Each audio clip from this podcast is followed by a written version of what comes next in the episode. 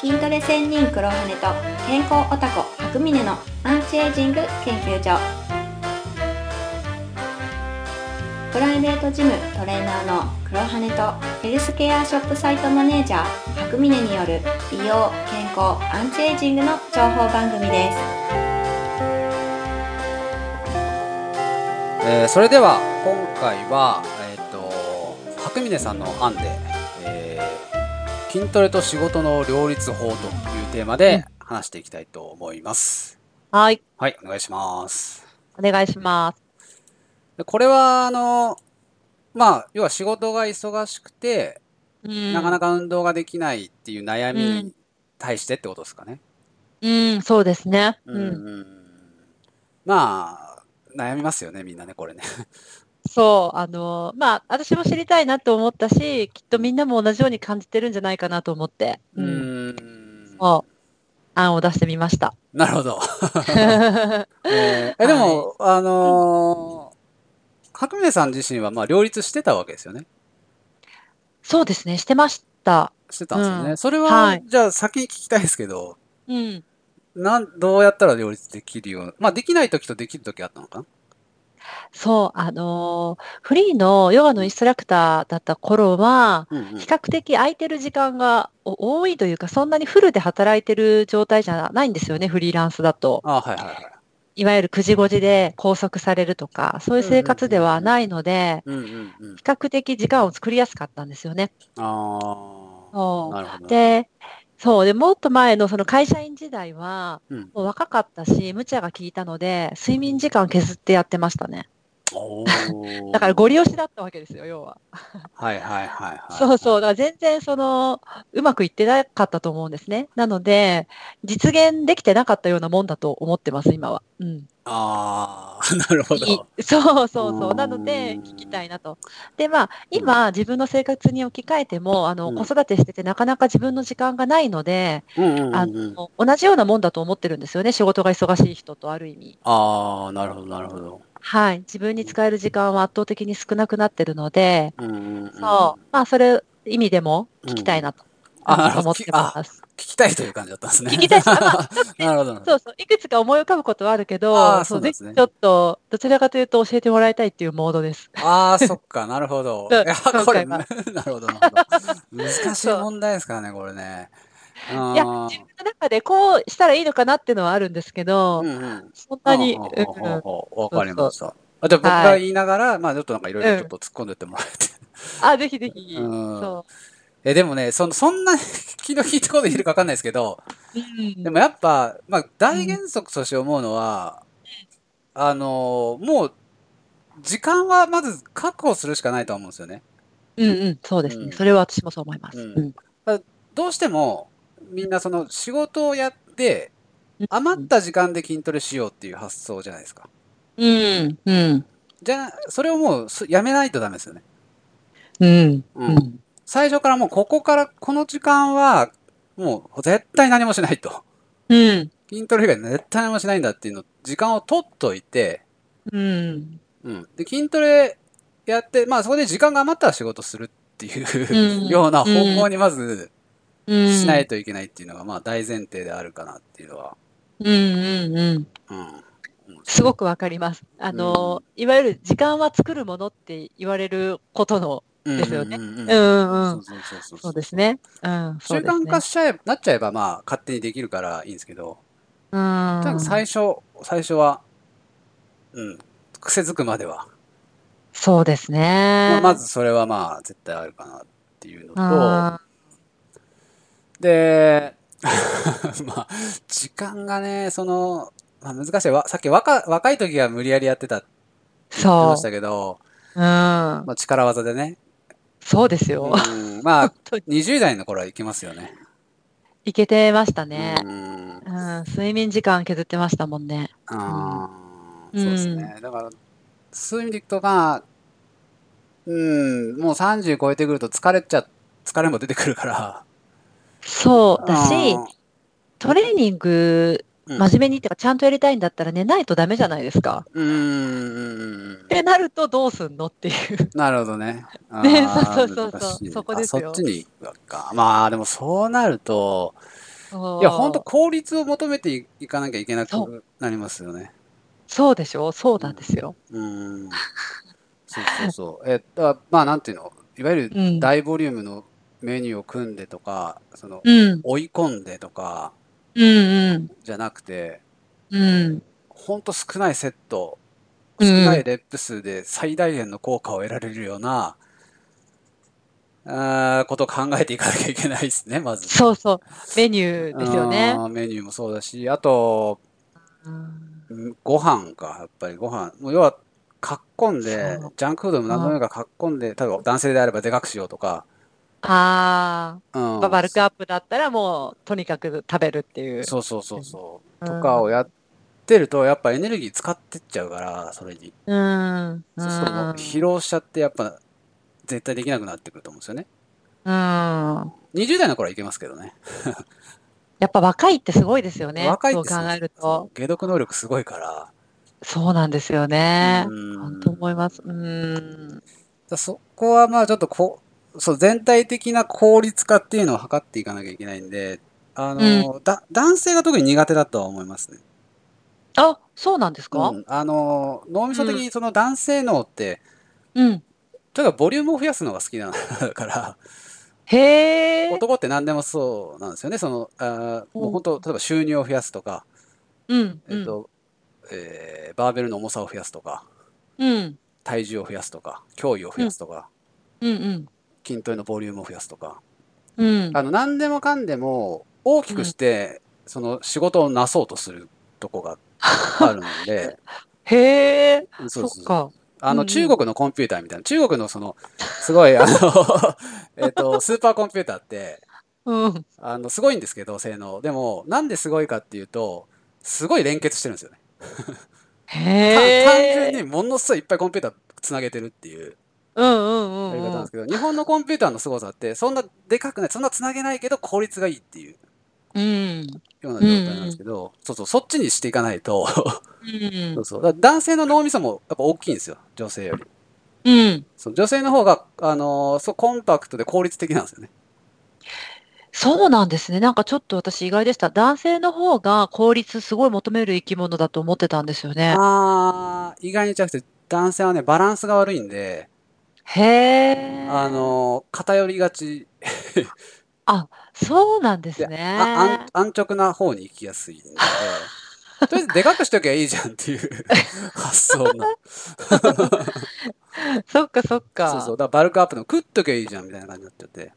うんうんううんん。食べて重いの開けてろみたいな感じ。そうそうそう、そうなんですよ、そうなんですよ。それで間違いないだろうみたい な。うん。でもそれやってるとういずれ 体壊してどこかでみんなあの方向変えるんですよね。気づくんですね、そこでう。ん、効率性うん本当の効率性ってなんだろうって いうのに。そうか。いや、その今回のそのテーマをまあ出したときに、一つ思って、私考えてみて、うんあの、効率ってさっき黒羽さん言ったじゃないですか。うんうんうんで、効率、まあもちろんその方法論というか、その考えるっていうの、頭使うっていうのもそうなんですけど、やっぱりうん集中力っていうのが必要だと思うんですよ、そこに。うんうんうんうんうんね、集中、例えば仕事をだらだら残業する癖があった人は、集中力をが高くなれば、早く終わらせることができるかもしれないですよね。うんうんうんうんうん。そう、だからなんかそこにやっぱ集中力っていうのが入ってくるなって感じたんですよ。ああそうですねその気持ちのね、問題。そうでうんそうん。そうなんですよね。そこ、なんだろう、それは、モモチベーションみたいな感じになるのかもしかしたなら、うん結構そういうとこに繋がっていくのかなって。うんうんうん確かにな、その集中するメソッドみたい なものが、でもね、筋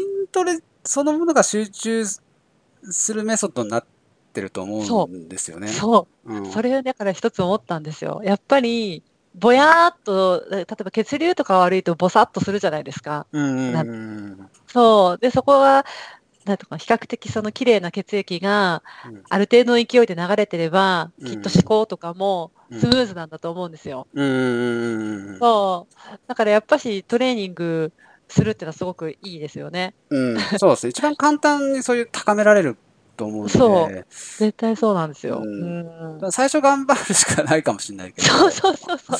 そう。それを思ったんですよ。うーん、ちょっと不思議な理論になってきたんですけど。そううん、ねうん、難しいところですけど ね。うそん。その、そっか、集中とか、その気持ち的な方う。うん。でうん言うと、ちょっとそう、僕先にそっちのことを考えて用意しちゃってたんですけど、うんうんうんうん。うんと、そうね、その、特にやっぱ最初の頃とかって、まあ、す時間を割り当てたとしても、うん。やっぱこう、いいや、みたいになっちゃう時とかってうん。うあるとん。思うんで、そこをいかにこう気持ち的にも持っていくかうん。っていうの大事だとは思うんですよね。うんで、一つは、やっぱメリットを複数ちゃんと用意してないと多分人間動けないはずなので、はい。そうですね。うんうん。例えば健康のためとか、そういう一個だけとか、うん。だけだと絶対続かないはずなんですよ。うん。あの、複数、な、なんでもいいですけど、モテたいとかでもいいし、うんうん。あなんか甘いものを食べたい、うんねお。酒を飲みたいとか、うん。誰かを見返したいとか、うん。自分の腹筋を見てみたいとか、うん。で好奇心も強いし、うん。将来仕事にしたいとか、うん。 YouTuber になりたいとか。わかんないけど。なんかいっぱい。それ多分、今言ったのが全部あったとしたら、うん。もうすぐモチベーションにはなるじゃないですか。そうですねう。んうんで、逆に言うと、そうやって出てこなかったら、うん。本当にトレーニングやるかどうかちょっと考え直した方がいいかもしれない。そうだって俺は思っちし、ゃう。うん多分、忙しい中、時間を作れないでしょうね。うん。そこまでする、ね、メリットがなくなうんっちゃう。そうそうそうそう。うん。そうなんですよ。なんか人ってやっぱり、あのー自分にメリットがあることはうん。やるんですって。うんうんで、逆に言うと、それデメリットにはやらないってういん。う。うんうんうん。だからそうシンプルに。うんそやっぱそこで一つちょっと自分で、あのー作っとくというか、うん。上げておくっていうのは大事かもしれないですよね。そうそうそうそう。あうの、ん。紙に出す、書き出してみるといいと思うんですよね。あ、それ私もそう、わかるわかる。そうですね。ん。あのうん、ぼやーっとしてるのが、あのーなんていうかな。ただ頭にぼやーっとしてると忘れちゃうんですよ、うんう結ん局。うんうん。ほんでとほんと。そう、一個メリット消えたらもう全部やりたくなくなっちゃったりするから、うん。あ、そういえばこんなメリットもあんのかって自分で認識しとけば、うん。やろうと思うかもしれないんで。そうですね。うん。そっかし。じゃあ、ふでもやっぱモチベーションってその根底の部分につながり ましたね。うん、そうですね。ねうえ。んまあでも大事ですよね。原動力になる何かっていうのは。うん。そうそうそう。やっぱトレーニングってどうしてもやっぱ健康のためにやっていった方がいいと思うんで、うん。いかにき嫌いであっても、 うんうんうんうん。ちゃんとそわのかります。う。うんメリットをコントロールして、ちょっと。うん。うん。んなんですかえ、でもどうですかあの、うん黒羽さん、初めトレーニング始めたとき、うん。あ、一番初めトレーニング始めたときって辛いじゃないですか。体はいのはいはい痛みとか、筋肉痛がもうとんでもなかったりとかして。うんで嫌になって嫌いに、嫌いだもうこんなことやりたくないって思ったことってあるんですかあ、ありますあれ。な、すごい挫折いっぱいしてる、してます、してますあ。あ、本当うんそうですかう。んまあでも私もそうです。こんなこと誰がやんねんって思いましたもんね。あこんな辛いこと。わ確ざかわざ。に。ああ、でもね、最そう言われると最初やっぱ僕のモチベーションというか理由、メリットはもう痩せたいだけだったんですよね。うんうんうん。そうか、言ってましたよね。ううんんうん。ただそれだけでやってるときは失敗してましたね。ああ、そっか。で、そこに健康が加わってきてかなりでかくなったんですよ。ああ、自分の中でそれが本当のメリットだったのかな。にもなっ黒原さんにとって。うん、ちょっと、ど、うん、それもあるかもしれない。うん。ああ、そっか。で、そうだね。やっぱ、あと、好きなもの食べたいっていうのが、うんその当時、ほんと当初はまだほん。うん。 うん、うん。そういうのもあったね。あと、そそうか、そううんそういうのがやっぱ、どんどんどんどん増えてきたっていうのがあるかもしれないですね。